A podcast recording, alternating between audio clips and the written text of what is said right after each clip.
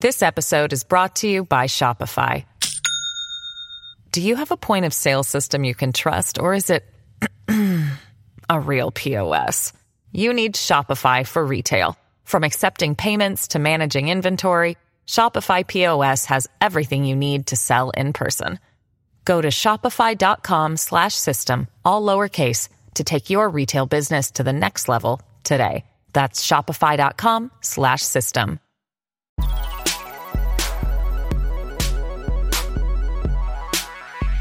Hello, and welcome to Oh God What Now? With a fuel crisis, a Labour civil war, and the recent return of ABBA, we're feeling very 1970s this week. I'm Dorian Lynskey. Let's meet this week's panel. Minnie Rahman has had a big week. Not only has she celebrated her birthday, but she's just become the interim chief exec of the Joint Council for the Welfare of Immigrants. Hi, Minnie. How's your reign of terror going so far? Hi. I really hope that's not a direct quote from any staff members, by the way. um, yeah, it's going very well, thank you. I'm only a few days in, but um, I'm learning a lot and it's very exciting. Uh, and what's the JCWI's big campaign at the moment? So we've just launched. I mean, we always have loads of campaigns going at the same time, but we're in the middle of our latest campaign called People Move, and it's People Move Challenge. It's actually a fundraising campaign where we're asking people to move their bodies in whatever way they feel in solidarity with migrants and to raise some funds for us. So we've got some people doing some amazing things. We had a dance-a-thon, we had an ultra marathon, so some really cool things.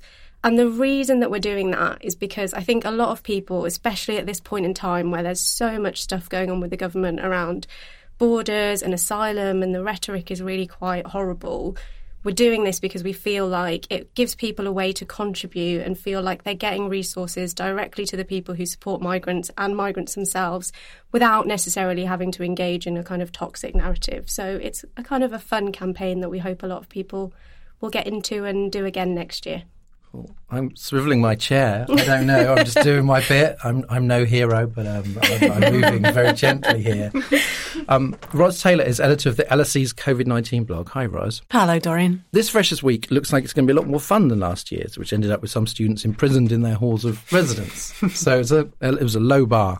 But what precautions and backup plans are universities putting in place uh, in case uh, Delta kicks off? Well, I can only really speak for the LSE because that's where I work, but it is quite still quite strict. You have to show a lateral flow test in order to get into any campus buildings, even if you've been double vaxxed. You're supposed to wear masks indoors as well, and all the freshers' fair stuff is mostly online. There's not really an indoor freshers fair. There's a few kind of stalls outdoors and lectures are all online still. Oh. And if things do get very bad, they have reserved the right to move seminars and things like that online as well. So what the students get up to at night, of course, is their own business. But in terms of what the student, what the university is organising, it's pretty restrained. So you don't have to drink online?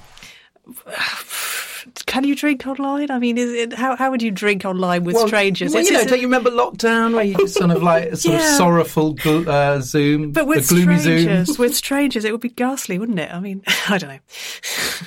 Um, well, good luck, freshers. Meanwhile, in secondary schools, 12 to 15 year olds are now eligible for vaccination. Do you think that this age group and their parents are going to be particularly susceptible to vaccine hesitancy? Yeah, I do actually. I think there'll be a bit of a disincentive to have it. Um, lots of kids in that age group have already had COVID, which, you know, a lot of them, their parents may say, well, there's probably no need because you've got some immunity already. That's not ideal, but there's an incentive that exists to, t- to get it in order to travel abroad potentially, but that doesn't kick in probably until next summer for most people. It's not that urgent. Then there's the fact that schools are being targeted by anti-vaxxers and some governors are even getting involved and saying that they won't, you know, they will oppose vaccination plans. My own daughter's secondary was targeted by, by a group shouting, kids, kids, don't get the vax last week. And this is apparently getting more common. I think too that the fact that the vaccination took a while to be approved and the Joint Committee on Vaccination took a while and dithered before making up their mind about whether it was worth it, that will lead quite a lot of people to say, well, if they didn't really feel it was that urgent, then why does my kid really need to have it?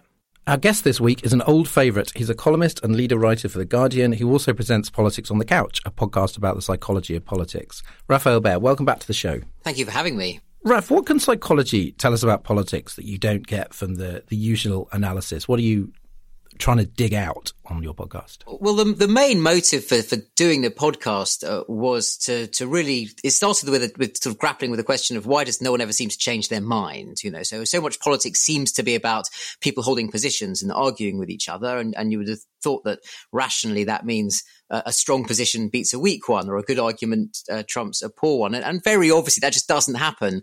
And, and once you realize that, and once you realize that, that so much of the motivation that goes behind voting or what people find charismatic in a candidate is operating at a level that, that you can't really articulate using the normal political vocabulary, you get drawn into, into the world of psychology and cognitive biases and, and what's going on unconsciously. Uh, and that was just so interesting. Well, well, I was discussing with a friend and, and we started the podcast. I don't know whether the podcast actually satisfies the answer to any of those questions, but it's been interesting to do it anyway. I've learned something. Have you have you not solved human nature yet? How many seasons have yeah. you had? Only, only because we haven't got time. You know, I'm sure just you know, with a few more hours and a longer edit, we'd get there.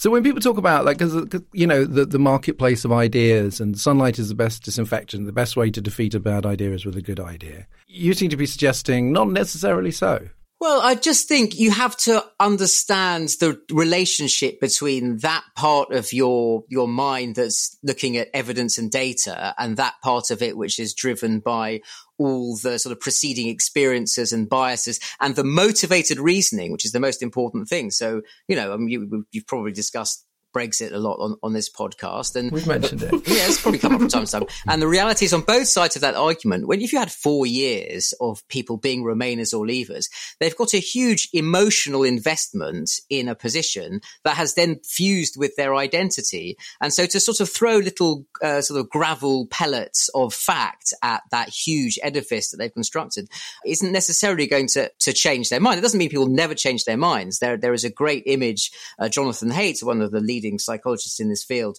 uh, has the image of of a, a, rider and an elephant. You know, it's not even a horse; it's an elephant. That is your the kind of all the emotional drivers, the the, the hidden biases that make you emotionally respond to things. Now, there is still a driver, so there is still a rational being on top of the elephant, but you have to recognize that it's an elephant. And then, then you can start to think about how people behave and how to influence their behavior. Boris Johnson's been in Washington this week trying to advance the UK US trade deal. He's also been trolling France and revealing the magic number of children that he has fathered six. Do you find him psychologically interesting? I do actually. I find him uh, almost unhealthily, disproportionately fascinating. It's very difficult uh, when I write my column each week to not end up getting sort of drawn down the rabbit hole of doing COD remote psychoanalysis of Boris Johnson, um, because. Uh, he so much of his politics is connected to his temperament, uh, the, the, impulsiveness. You know, I mean, so just what you've just mentioned there, the, the, the trolling of France, where he's sort of went to camera and said, "Oh, donnez-moi un break," and he did his his kind of comedy uh, franglais shtick, uh, which is an appalling piece of diplomacy. I mean, it's it's in relation to the the, the UK, US, Australia submarine deal, which sort of stitched up France. They went behind France's back.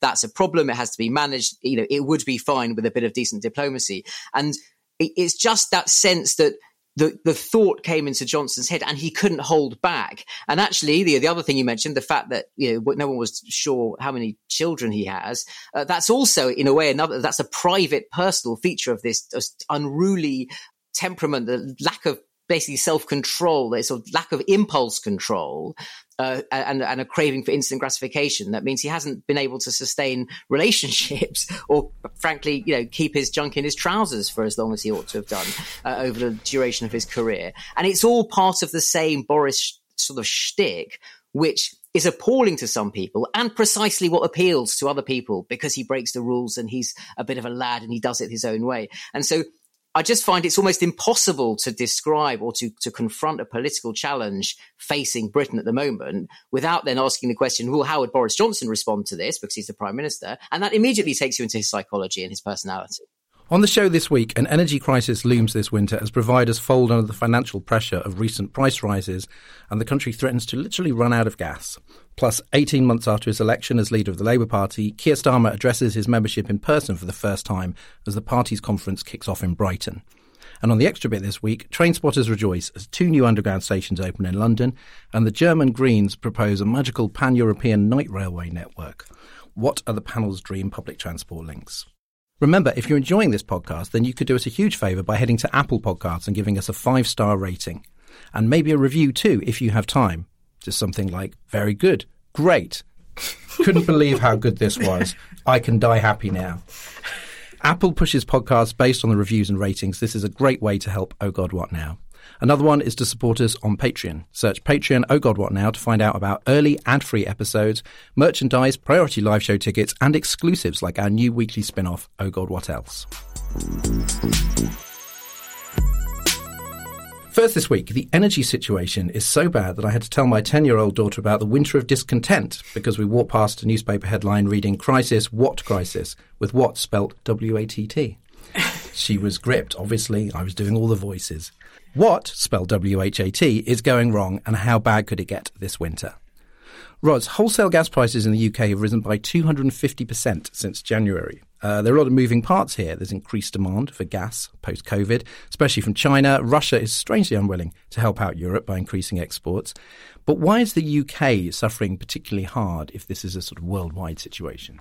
Well, I would say it was a perfect storm, but actually one of the problems is there hasn't been enough stormy weather. There's been less wind this summer, and renewables now make up quite a lot of the energy that Britain consumes. I mean, they're 42% last year, but that was a very windy year.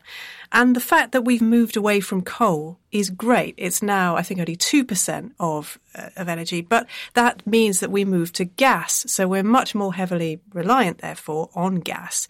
And then there's the nuclear problem. We've got four reactors out of service at the moment both including both of Hartlepool's. Those are offline because of unplanned shutdowns because of problems with the reactors. Dungeness shut down this summer. That was seven years earlier than it was supposed to be shutting down.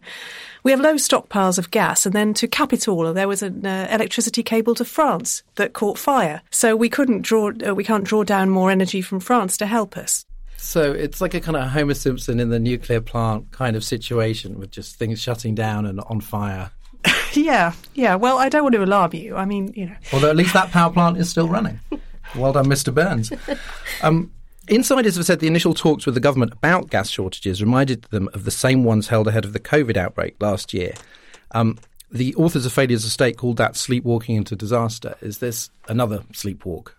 There were lots of early indications there were going to be problems, which were ignored. But it's not just gas shortages when it comes to energy. There's one of the big problems at the moment is the government is not giving enough detail on its net zero plans, which of course it's all it's going to trumpet at COP26 in November and say how fantastically we're doing. But in a way, we're resting on past glories. We've got quite a significant amount of renewables, and now we're saying, well, we've done that, but what do we do next? And unsurprisingly, Boris Johnson is not giving the detail that industries and businesses need in order to plan ahead and make really important, expensive decisions. Some of them are waiting for cleaner and cheaper and better technology to emerge, which is happening all the time. But the longer you wait for that, the less you actually do to tackle the problem. And we've had fiascos like the Green Homes Grant, which was supposed to uh, insulate British homes. That was abandoned after six months because it was just such a massive screw up.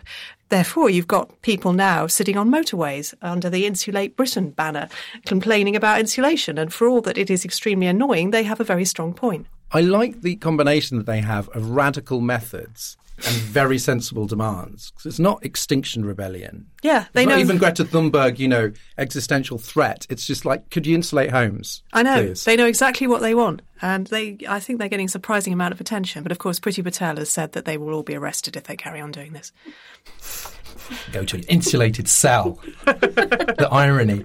Um, so, apart from developing renewables further, what else does the UK need to do? I mean, uh, reopen the coal mines, uh, build more nuclear power plants? Nuclear is a real problem at the moment. We wanted to build six new nuclear plants and one of those was going to be built by Hitachi, but they objected to the way the government was financing the project and pulled out.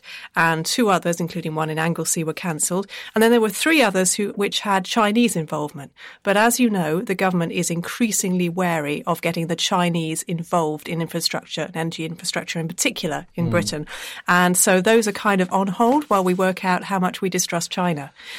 Then there's really we need to use less energy. And to come back to insulation, that means better insulation. It means doing it quickly, but we're not doing enough of that. We also need to store gas better and we need to sort out our interconnectors because for, for all that uh, solar power and wind power are great, as we saw this summer with not really enough wind you have to you have to ensure that there's a steady supply, and you can't do that with solar and wind alone. Minnie, the government deregulated the energy market in 2014, bringing in dozens of new providers. Then, five years later, imposed a price cap to protect consumers. Many small suppliers are likely to go under with with two, possibly three by the time since I've written this script, um, already gone. Do you think the government should be bailing them out, or is this the risk uh, that they took when they when they sort of rushed into this market? I think this is really like several problems. So I think what the collapse of these smaller firms is really showing is the monopoly and control that the big six have, which put smaller players out of business because they are more vulnerable to price fluctuations. But I actually think that we really need to go beyond thinking about a bailout um, because bailouts themselves also benefit the big six without putting any commitments on them to transition to renewable or sustainable energy or provide the best deal for customers.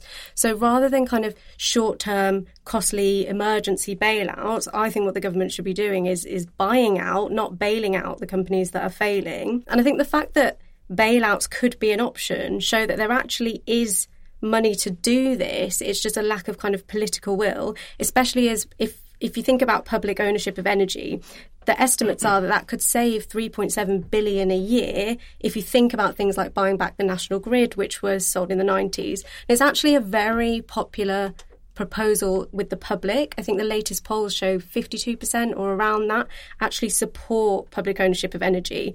And I think this is the moment in time to acknowledge that our energy market is failing consumers and the planet, and that we need to think about moving away. Well, we need to think about not being wedded to so much the idea of privatisation that we have to bail out companies. Well, I read that, that, that some uh, senior Labour people were annoyed that Ed Miliband has recommitted the party to the renationalisation of utilities. But like you say, this is this is very popular. People like the idea of, um, of, of the sort of state taking back these companies, particularly when the market's failing. Is this another I mean, is this something that Labour could use to their advantage, even though, God forbid, that it's a policy that Labour also had under uh, Jeremy Corbyn? I mean, I think they could use it to their advantage. I mean, I actually think the best advert for bringing things back into public ownership, whether that's like utilities, energy, or like the NHS, is just the pandemic. You know, I think the pandemic really showed the need for equal access to things and for the state to prioritise well-being and health and safety over profit. And I think all of those can be best controlled when you bring things that are necessary for the public back into public ownership rather than held with private companies. And the government only recently removed the, the sort of the pandemic bonus of universal credit. Now prices are going to go up, and for people on very tight budgets, that makes a huge difference. Gordon Brown has called the rise vindictive and indefensible.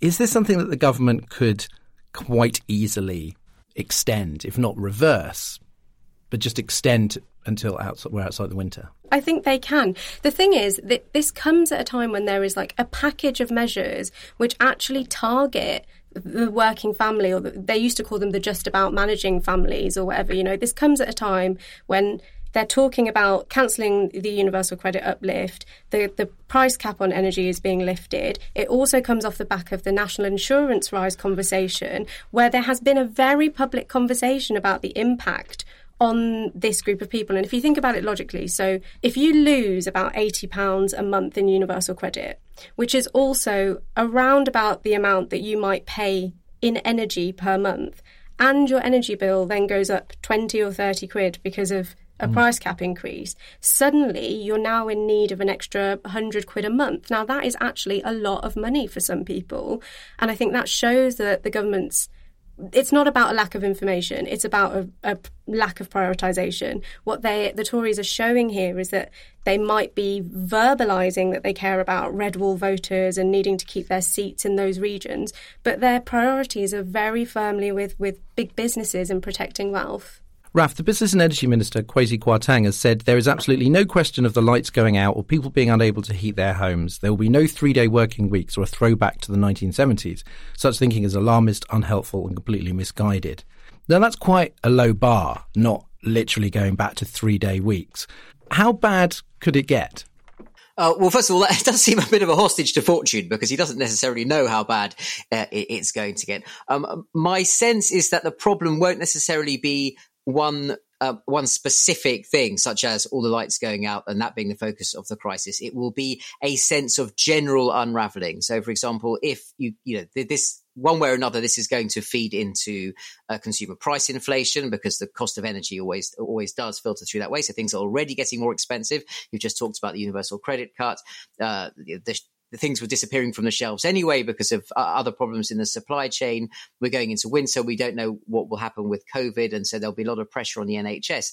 And so I think the danger isn't necessarily that, although this is a bit of a sort of a black swan event in terms of what's happened to the, the gas price. Uh, and I think what Kwasi Kwarteng is, is thinking about there is that very specific set of circumstances that means you know, that you know, that can be controlled if you have a wider sense that nothing is working properly and everything is sort of running out of control, and also when, you know, as I was saying earlier, you have sort of Boris Johnson as the personality at the top of this who could very easily start to look like someone who, who's sort of a bit of a headless chicken running around at the top of all of this uh, because of, he sort of gives that impression anyway. Then politically it becomes immensely damaging because the one thing that would, would really damage this government, I think in particular, is the sense that they, is just the, there's, there's no underlying competence or strategic intelligence running the thing. That could slip away from them quite quickly, I think. Well, I mean, this just this just sort of adds to the problems that we're seeing with food and gaps on supermarket shelves. Because one consequence of gas shortages, which I had no idea about until this week, is that fertilizer factories are reducing capacity or closing down altogether for the winter. And a byproduct of fertilizer manufacture is the CO2 used to carbonate drinks, decaffeinate coffee, preserve food, and stun animals for slaughter. So the technical term for this is is a clusterfuck. Um, how can the government avoid a, a, real food crisis? For example, my, my my daughter's school has just announced they've been talking to their caterers, and there's like no potatoes at the moment. Uh, you know, and they've got they're going to have to they've had to get very sort of creative and fluid with their um, with their menus, and that must be happening all over the country. Well, one of the problems here, and I think this is again part of the motivation for for Kwasi Kwarteng trying to sort of talk this down a little bit, is you very quickly get into a vicious cycle where if people start to anticipate problems, they go out and panic buy. I mean, you saw this at the beginning of the pandemic. I don't, you know, I don't quite know why people thought, um, you know, COVID would make them need to use a toilet more, but you know, viscerally, toilet paper feels like the sort of thing you need, and so everyone goes out and buys it, and so there's none on the shelves. There wasn't a toilet paper shortage. There was a supply chain problem. Now, if that's then writ across a whole range of products and people start to think those things are disappearing, then that will accelerate. Mm. Uh, and so I think, I mean, your question is, well, what do you do about it? I, I, have no idea. I mean, I'm just very glad it's not my responsibility to manage all of this because I think it is, it is immensely complicated because, you know, ultimately, if what happens as a, as a minister is you get you know, the logistics companies and the businesses round the table and say, we need to sort this you know, I'm going to knock some heads together and make it happen. You'll have two or three things will come back to you. One is either the government basically skews the market and intervenes with taxpayers' money to bring the price down so I can do the thing that I'm unable to currently do, which is possible but expensive and politically tricky. Or in some cases, they'll say, um, it would be really handy if we hadn't left the customs union of the EU. Uh, well, yeah, no one's going to say that in government too loud. It's not a huge factor in this, I don't think, but it is part, definitely part of the picture and a bigger factor than than, than the government is saying. Or that they'll say, well, there's there's literally nothing we can do, and you have to ride it out, and you have to find people have to just buy other products. Uh, and again, that's not a political message that any minister wants to give. So yeah, I, am afraid I actually don't know the answer to your question. Uh, it is possible that you know, I mean, prices go down as well as up, and they will ride this out. But you know, we're all going to learn a lot about the uses of carbon dioxide in the meantime. Well, you mentioned the impression of uh, incompetence, uh, God forbid. Voters have been fairly generous over the last 18 months in assuming that a lot of problems are beyond the government's control. Um, sometimes they are, sometimes they're not. Um, is this a situation that you? Th- I mean, we're, always saying, is this is this going to be the one that really kind of like you know puts the Tories down in the polls? But does this have the making of something with real political blowback just because it's so visceral. If you have less money in your pocket and you're struggling to get the food that you want.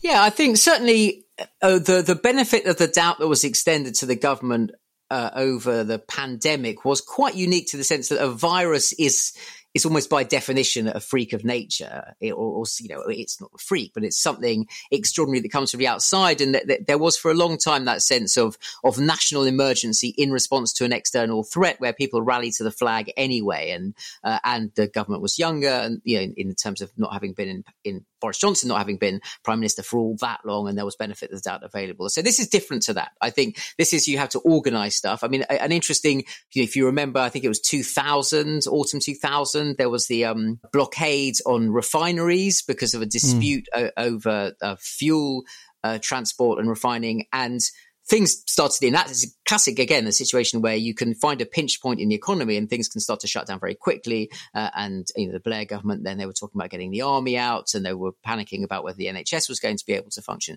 And you look back on what ministers were saying and what alastair campbell i think was writing in his diaries what blair was writing the, the sense of how very quickly people get enraged and you, people are only ever sort of a few square meals short of, of rioting. now, I don't think it's going to get that bad, but my sense is politically, yes, this it could be very damaging. But, and this is the crucial point, and we'll probably come on to talk about this in a second does that necessarily mean that people go, well, we should have a, a, different government. We should have Keir Starmer in charge of this. I'm not so sure because I think uh, w- one of the things we've definitely seen in the pandemic also is that Starmer's particular brand of sort of tutting on the sidelines and being the sort of the dad at the football match who's kind of shouting things, saying, "Oh, pass, get back, get back, press, press." You know, it's just unhelpful. Shut up, you guy. Like they're doing their best that seems to be now slightly attached to him as something that he does. And if he does more of that, then that becomes just more associated with who he is. And there are so many other problems with Labour and the Labour brand. I'm not sure the government doing badly automatically turns into Labour doing well, but I might be wrong about that. Yeah, that unfortunately reminds me of why my mum uh, would not vote Labour in the 80s because all they ever do is criticise the government. yes, yes, they're always opposing, aren't they?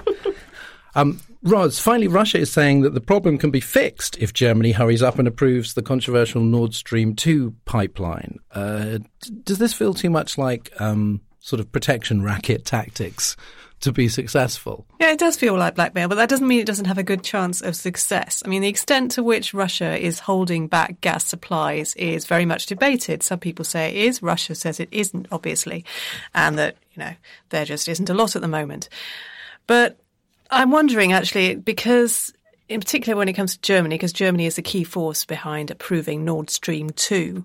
And of course, Angela Merkel is due to leave office very soon. She's historically been quite indulgent of Russia, much too indulgent for some people's tastes. Putin may want to get a decision before she leaves, and someone potentially more hostile to Russia takes over. So that may be in play. And Russia depends so heavily on gas exports that it is just its big, big method of leverage basically over the West. This episode is brought to you by Shopify. Do you have a point of sale system you can trust, or is it a real POS? You need Shopify for retail. From accepting payments to managing inventory, Shopify POS has everything you need to sell in person. Go to shopify.com slash system, all lowercase, to take your retail business to the next level today. That's shopify.com slash system.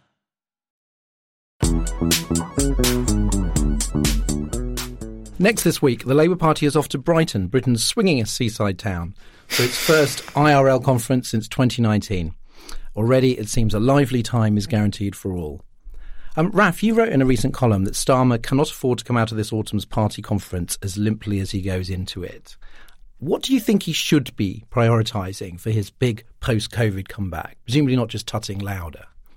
Uh, no, certainly not just tutting louder. I think he has two major tasks to, to achieve here. One is people outside the Labour Party and who aren't obsessed with politics get a sense of what he is about. And by that, I mean uh, a theme that people will, will just automatically associate with, you know, if you have, if you were to have Keir Starmer as your prime minister, what would the priority be? What would the country be talking about? You know, so uh, famously, I mean, it's awful when people always compare Labour leaders to Tony Blair, but unfortunately, the, the, the available pool of Labour success stories is so small that you end up going back to the new Labour one, even though it's flawed in many, many ways. So the education, education, education was a great example of that. You just say, this is people, you, know, you don't have much bandwidth in politics to be about lots of things. In 2019, Boris Johnson, he was about Brexit. It was very clear and it works quite well. Yeah, David Cameron did quite a good job in opposition saying, I'm going to be about the environment. I mean, he wasn't in government, but it didn't matter. It, it, it, it told a story. So that is the one thing. He has to be about something so people oh, that people can say very clearly. And the other thing, I think he has to establish a character for himself. I don't mean that there's a sort of artificial theatrical thing. I mean, Boris Johnson, the Boris thing shtick is a bit of a character. It's also an extension of who he is. And as I was saying earlier, I think the danger is that Starmer's character the, the sort of the, the, person that he, the, the, sort of the the image people have in in their head of this type of person he is. It was originally someone you know interesting, clever, loyally uh, who you could trust. I think it slipped my reading of it largely anecdotally, it has to be said, is into someone. As I said, just a bit sort of whingy from the sidelines, sort of the teacher looking over your shoulder, sort of tutting about your homework. It's not that's not someone you can warm to. So, uh, and and that leads you really to the last question: is does he achieve those things by having a confrontation with his own party? Uh, and opinion is obviously very strongly divided on this uh, in the Labour Party. My instinct is he doesn't have much choice. I think he probably does because people have really stopped listening to Labour. Uh, they've stopped listening in terms of you know to what Labour says they think the government should be doing, and actually pretty much the only canvas he's got now is to to sort of paint a picture of who he is is the party that he inherited from Jeremy Corbyn and to define himself as different from that in some way. Uh, uh, whether to what extent he feels he wants to do that, we'll find out. We get a sense a bit, maybe not enough. Well, yeah, because the, party is due to introduce new rules for leadership selection, scrapping one member, one vote, requiring half of Labour MPs to trigger a leadership challenge. There's also talk of change of making it harder to deselect MPs um, and giving them more say in policy. Stephen Bush and the New Statesman call this a PLP power grab. Obviously, the Labour left has not taken this well. Why do this now? Is it is it an attempt to, to sort of clause four showdown? I think uh, not entirely. I think it, was, it, would be a bit crass or, to just sort of say, well, you know, in the nineties you did clause four, and new Labour leaders need a clause four moment, so here's ours. Although I wouldn't put you know, being utterly that obvious and crass past the current opposition leader's office because they don't they don't seem terribly good at politics to be honest. But I think actually this is it's more political hygiene. Uh, I, I, think it's actually something you want to get sorted before you then you know launch yourself on the country. Ultimately. The, the question you have to ask is if you're going to have a fight with the party, which he is to an extent on this, do you want it to be about something where people will say, what, what what's that all about? They don't understand. Why is the left complaining? Probably the only thing they sort of see in their peripheral vision is that Keir Starmer's having an argument with the left and maybe he wins. That's not necessarily a bad outcome for Keir Starmer. If they don't know the detail, but they know that the Corbynites are angry, that's probably for a lot of voters not a bad outcome. That PLP bit of it is terribly important though, because ultimately I think one of the sort of cultural messages that, that Keir Starmer will want to drive through to his party is you know, the, the activists and the members are really not that representative uh, in the way they look at the state of Britain and the way they look at the world of the wider electorate. Uh, and actually, the MPs are probably better plugged in because of their constituencies than the members. And so, as I say, it feels to me a, a bit more just like kind of political hygiene, trying to get the structures right so that you are then in a stronger position to launch sort of Starmer the brand and Starmer's Labour as a different proposition. Minnie, Ralph's just explained why this could be useful messaging and, and political hygiene for Starmer. We know that voters don't care how the Labour leader is chosen and actively dislike it when Labour appears to be consumed by internal rancour. What do you make of this? Does it seem like something worth doing or a kind of uh, heated distraction? Yeah, I mean, quite honestly, to me, it seems like a profoundly strange and unstrategic decision. Every other party has a one member, one vote system. So I don't necessarily see why Labour needs to put itself out there and be different at this point in time. But it's clearly motivated by wanting to um, separate himself from the Corbyn era. So obviously his team are briefing that he wants to strengthen the trade union links and give members more power. But it honestly reads to me as another attempt to distance himself from Corbyn, but I think one of the best ways for Labour to distance themselves from Corbyn is to stop talking about Corbyn so much and so publicly and to start to, to move forward and look forward in a way that doesn't seem like they're fighting the same battle again and again over the last few years without thinking of new voters. Well, if I mean, if that's the sort of the leadership's problem, then the left's problem is that they're not in power anymore. Now we're going to see fringe events in Brighton um, from the World Transformed and Tribune. World Transformed, you know, is is quite a good kind of powerhouse for for new ideas. What do you think the left can do in its current uh, weakened state? Yeah, I mean, don't get me wrong. I'm not saying that the left is blameless in this whole situation, and I, I think there is culpability on both sides and both sides need to do things. I mean, I bang my head against the wall so often thinking, what can the left do and how can they how can they do it better? I think in some ways they the left also has the same problem that Keir Starmer has, which is that the left needs to decide collectively what its top priorities are and how they're going to work with the current situation to mm. push for those policies in a way that prioritizes a few things and not everything at, at the same time, and identify some things where the Tories are strategically weak and the public is not necessarily, or where the public is movable from where they currently are.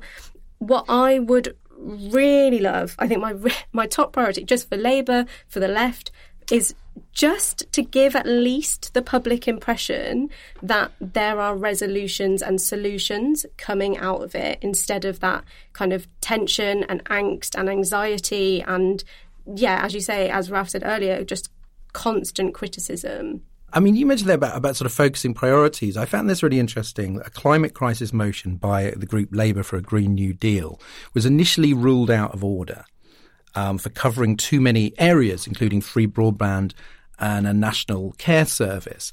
And then on appeal, it was approved. And it does raise the question of how expansive should a Green New Deal be? Should it take in all of these other things? The argument being that kind of, well, everything, you know, it touches on all areas of, of national life. Or should it be focused quite tightly on things to do with the climate crisis? Yeah, I mean, a Green New Deal is fascinating because you can take it in so many different directions. I think what it comes down to for me is it's not necessarily about how expansive it should be, it's how expansive we want it to be because it can cover so many different things. So you have to go kind of back to the principles of a Green New Deal at its heart, it's about a fair transition away from fossil fuels and towards renewables, but it's also about protecting jobs and workers that are undervalued and rewiring our economy through that process. So it's about supporting workers in high carbon industries to transition to lower carbon roles and about investment in jobs so that they can have better training and upskilling in order to move away from the jobs that they're currently in. And also to prioritise jobs that are low carbon, protect nature, and protect people who are providing services that are, are valuable to the public, which puts the emphasis on kind of people and not big corporations and profits. So, people like carers and cleaners and teachers. If a Green New Deal were to be 100% successful, it would do all of those things and create a society that's resilient to a climate crisis. But at best, which I think is where we currently are, I think it should look to make our society as safe for as many people as possible. And that's where things like free broadband and na- the National Care Service come in, because free broadband would actually support lower carbon jobs as it allows people to more people to work from home and it also protects those on lower incomes and the national care service recognizes and puts the value in society on people providing care rather than focusing profit so i think actually those two things are quite a fair compromise mm. for where we could actually be and what we could actually be asking for under a Green New Deal. But I think the problem is that it that connection takes some explanation, and that's not something that people easily chime with. Ros, let's not forget the plucky Lib Dems. Their conference concluded in London on Monday, uh, but happened mostly online. um, still feeling flush with his triumph in Chesham and Amersham, Ed Davey gave a pretty fiery speech by his standards, explicitly inviting comparisons to Paddy Ashdown in 1992. uh, the next five years went rather well for him. What did you make of uh, Davey's Paddy Act? I thought it was abject. I, I cannot understand these comparisons at all. Well, no, but he, he made them. yeah. he was explicitly going, remember that guy? I'm like him. yeah, yeah, no, but I don't think anybody else did. I mean, there was no storytelling whatsoever in in this in this speech. It was a kind of rag bag of impressionistic stuff, of shout outs to local constituency associations. There was one point when he started wagging on about making his own peanut butter. It was it was not an impressive thing. And the thing is, when you don't have storytelling, when you can't lead people through in that way, and when you're just flinging out policies and thoughts like that, you need one big slogan, as Raf was saying earlier, that grabs people's attention that they can remember. And for this, for Ed Davey, this was fair deal, which he kept repeating. Now, deal is has a great history on the left and it harks back to Roosevelt in the 1930s and you know, fantastic heritage but it does not stick in the mind. Fair deal does not tell me anything about how the Lib Dems will be different from anyone else. Sounds and like something it's like a sort of price reduction sticker on yeah, uh, yeah. Fair deal, yeah. And if you're going to attack slogans like levelling up for being vacuous, which they are, and meaningless, then you have to come up with something better yourself. And Fair Deal does not do it. I mean, it was a very difficult situation he found himself in, where he was, you know, semi not even not a proper, proper conference, a few people in the room, and then it was broadcast online and it got very, very little attention in the media. But frankly, that was just as well because I think anyone who did switch on hoping to be impressed by the Lib Dems um, would have been disappointed. Well, there were uh, policies beyond making your own peanut butter. Um, on climate change, on land tax, uh, on help for care, unpaid carers, uh, £15 billion catch up fund for pupils. Did any of these, I mean, obviously, like, as we've said many times about Labour, you know, if you don't have a story, then these policies just kind of like drift away in the wind. But were any of them, did any of them strike you as, as good on their own merits? Yeah, I mean, they've been talking about a land tax since 2018 in the Lib Dems, and it's mm. a good idea. Uh, they want to replace business t- uh, rates basically with a land tax, which would save businesses money. But it's not immediately clear in the concept of a land tax why it's fairer. And you need to get that across more clearly, which they haven't been doing. They've also had a, got a big idea of school vouchers, which is quite strange for the Lib Dems. I was a little bit surprised by this. It's £200 for each pupil, and more if, your uh, if your son or daughter has special needs. And the idea is that you use, you use that £200 to to go and buy the catch up that you want, whether that's you know, violin lessons for you know your privileged child, or whether that's handing it over to the school that, to give them more. But two hundred pounds is not going to go very far, and at this point, I feel, think a lot of parents are very conscious that their children have fallen behind and they really just want the funding for schools to enable them to catch up. And this feels like an unnecessary invitation to have to choose between different providers, which may or may not be very good, and still not funding necessarily schools properly. So I don't think it's a winner of a policy. And he says he wants to remove the Tories, good, um, but is very sceptical of an electoral pact or, or coalition with Labour. Do these words mean anything from a Lib Dem leader? Is this just what they have to say so as not to scare off the bluer Lib Dem voters, who, of course, you know, helped give them that victory in Chesham and Amersham? Is it just is it just impossible for him to come out unless Naomi had a gun to his head and say yes, all in, packed with Labour?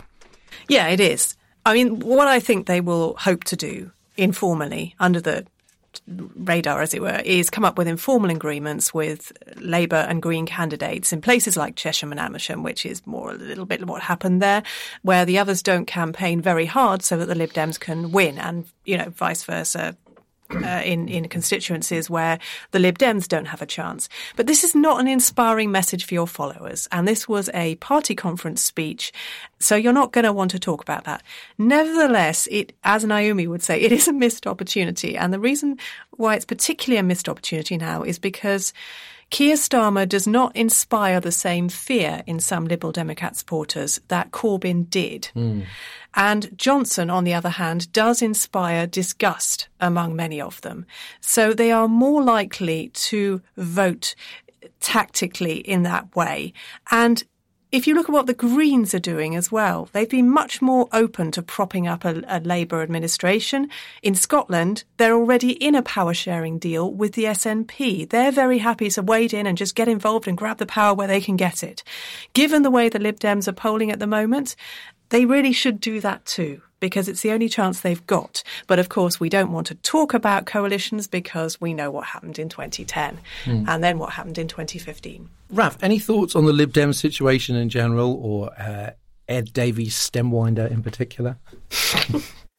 Yeah, I think I think that point that Ros made just now is extremely important about the voters who basically didn't vote Lib Dem because although they didn't necessarily, they might have been Remainers and they might not not necessarily have liked Boris Johnson, the uppermost in their mind was the thought that they really didn't want Jeremy Corbyn to be prime minister. And that really, you know, places like sort of Winchester and Romsey and Eastbourne, you know, seat, uh, Lewes, seats that the Lib Dems really need to win, those are the voters they need. Uh, and actually, in that sense, Ed Davey's fortunes are, almost entirely pegged to the credibility and seriousness of of Keir Starmer. And Keir Starmer's fortunes are actually, in in many ways, because of what, as Ros said, sort of related to how much of an accommodation tacitly you can have uh, with the Lib Dems.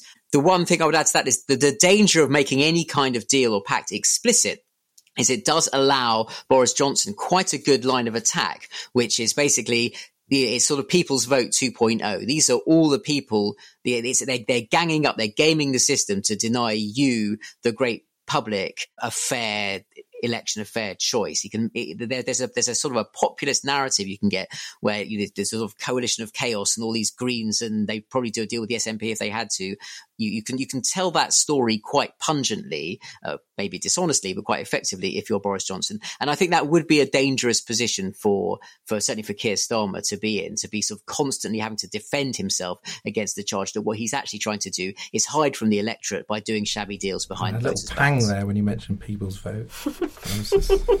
back in those days of hope. Finally, you said in your column that there is a limit to what Labour can achieve without serious Tory divisions to help them. So, just just to wrap up, what would Starmer consider a successful conference? Would he, would he go home from Brighton happy? Essentially, if what people are talking about is something that he said and they're not laughing at it, as opposed to the story being Labour division civil war, yeah. that's a win for him. It doesn't necessarily matter, you know, if people if the jury's still out, but if it's a sort of it's a it's something extraneous to the internal dynamics of the Labour Party uh, and connected directly to an agenda chosen by the leader of Labour Party, that's a big win for him. That's step one. If he doesn't get that, then he's failed.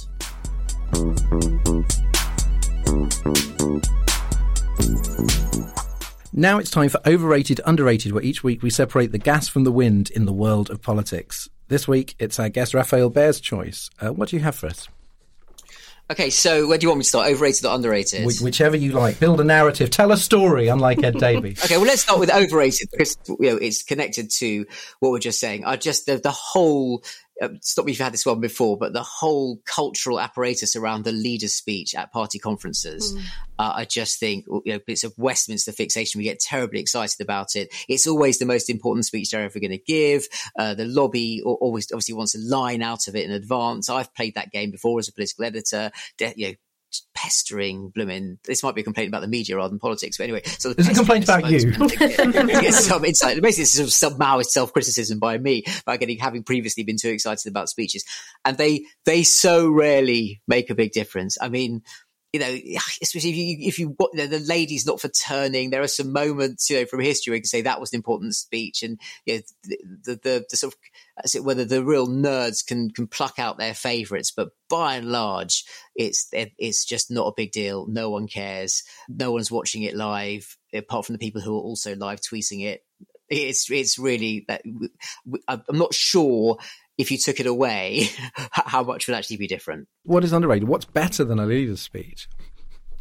okay, so the thing that's really underrated, or who is really underrated in my opinion, this is properly nerdy now, I apologise, is the clerks of the House of Commons.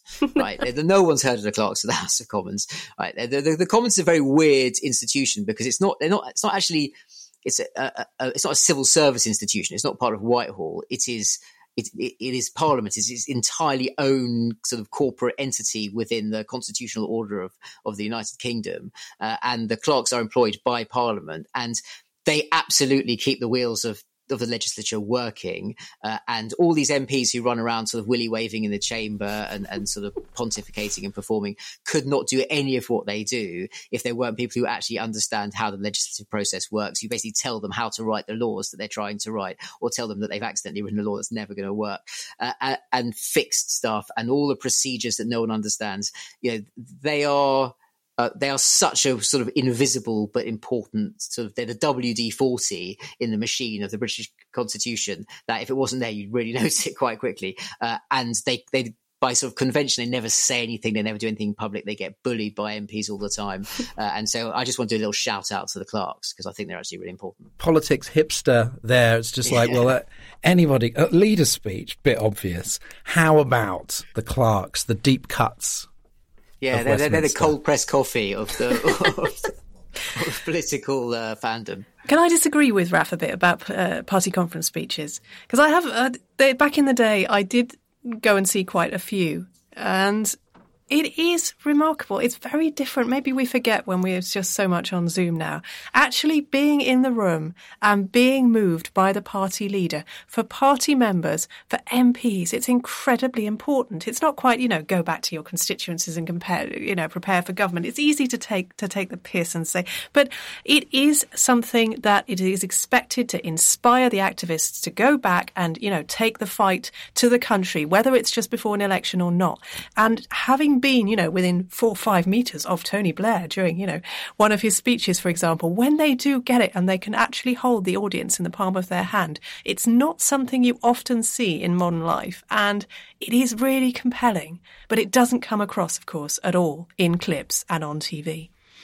I'd, I'd, I'd, concede that. I think that's true. Although I would say it's sort of a sugar rush in that way, isn't it? So in the moment, I agree. When you witness it, it's quite interesting, and you learn an awful lot just by watching the crowd, seeing who's there, seeing what they react to, seeing what they applaud, what they don't applaud, what they applaud reluctantly. That's very true. And so journalistically, there is a lot to be learned from them. Uh, and yet, 48 hours later, nearly always kind of forgotten this that you, you, people come down off the off the sugar rush and actually the, the waters close over the top of it to mix my metaphors and, and that's that but I, I, will, I, will, I will concede that point I do like seeing the the obvious crowd pleasing lines because it's like you know in a sort of speech at a wedding you know, if you're sort of struggling or whatever, and you just go, and what a beautiful couple, and everyone goes, yes.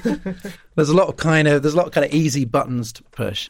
It's also very interesting when you see lines that are people are supposed to clap but don't. Mm. That's one of my uh. favorite moments. It's a good one of those Boris Johnson's first conference speech where he was obviously trying to be a bit diplomatic and he sort of said, you know, we're, we're obviously doing Brexit, but we're not, we're not anti-European. We don't like the Europeans. We love Europe. And that was meant to, you know, obviously people went to say, yes, of course we love Europe. We just want to do Brexit. But they didn't, they really didn't love Europe at all. They weren't going to clap that one. Uh, and, and he had to move on quite quickly. Minnie, have you been within spitting distance of a party leader delivering a speech? I have, because I used to work for Caroline Lucas when she was the party leader and her speeches were, of course, amazing and very inspiring. I mean, I'm kind of somewhere between Raf and Ros. I don't massively like it when they're super performative and fake, and you can kind of see what they're trying to achieve with it, but it doesn't feel very real. I also think it's fucking great when they go really badly, like the Theresa May choking speech. You know, the the, the cringe of it, but the kind of excitement of how terrible it was going was was quite fun for me. Um, I actually did massively want to agree with Raf on his underrated because the, the clerks in the House of Commons are absolutely incredible. I mean, they are often quite fuddy duddy, quite posh, very serious, um, people who you don't see at all, but the input that they have in Parliament, the advice and the assistance that they give to not only um, assistants and MPs, but also sometimes to campaigners who are trying to insert something into the law or the legislation is so vital, and Parliament just would not work without them. So I hugely agree with that, and perhaps I'm also a massive nerd. I think so. I think it's a safe space for the nerds.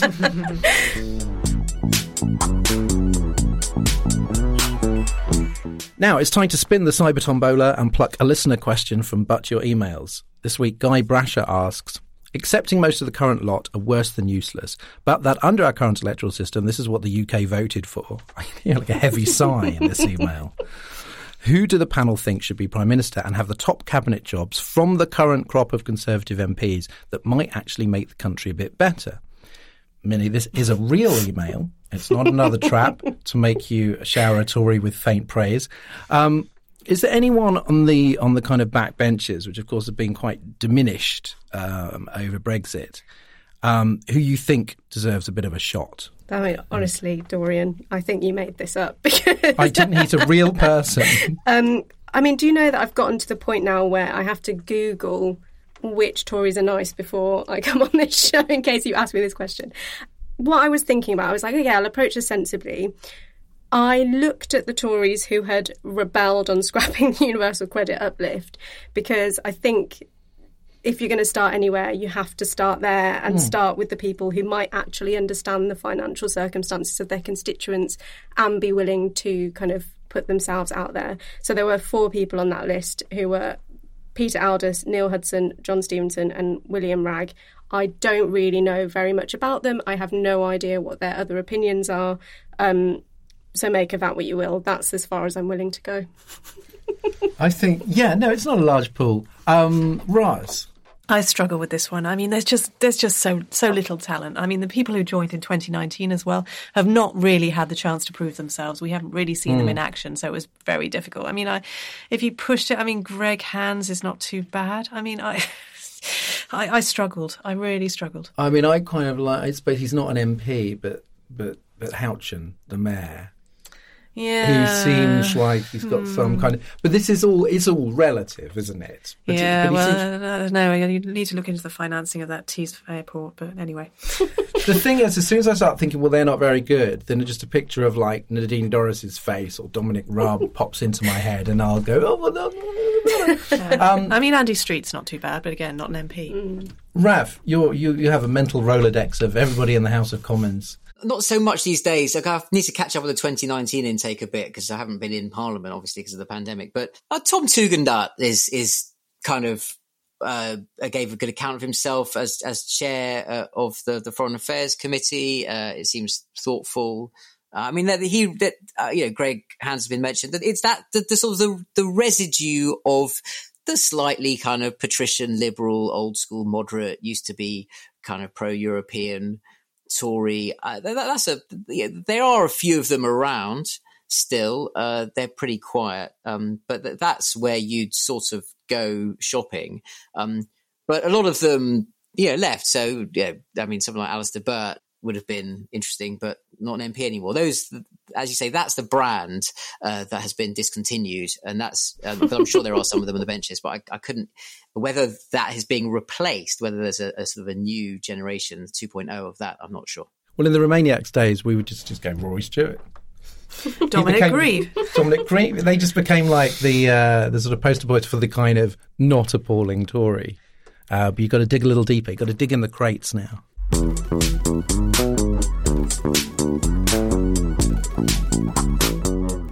And that's the show. Thank you to Ros. Thank you. Minnie. Thanks, everyone. And our guest, Rafael Behr. Thank you very much. Stay tuned for our extra bit for patrons. You'll hear a quick preview after our theme song, Demon is a Monster by Cornershop, and a thanks to our latest backers.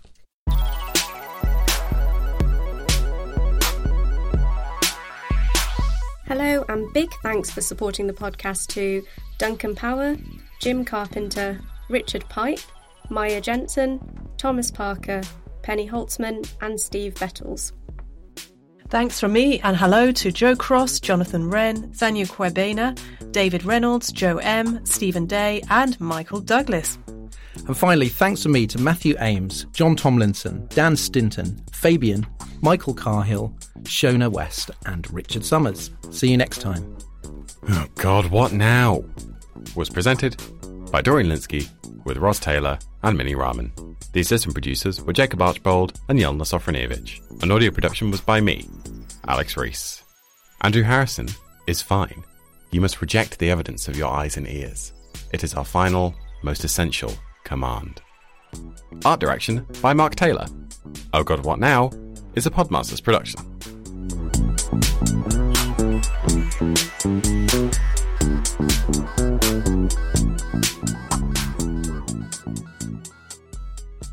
This week on the Extra Bit for Patreon backers, the country's travel journalists and rail enthusiasts flock like moths to a flame to southwest London on Monday morning for the opening of two new underground stations, Nine Elms and Battersea Power Station Station.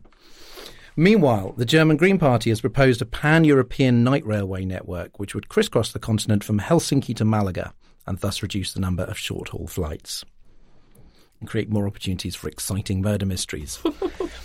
um, Minnie, why is it difficult for European rail networks to work together when the benefits seem obvious?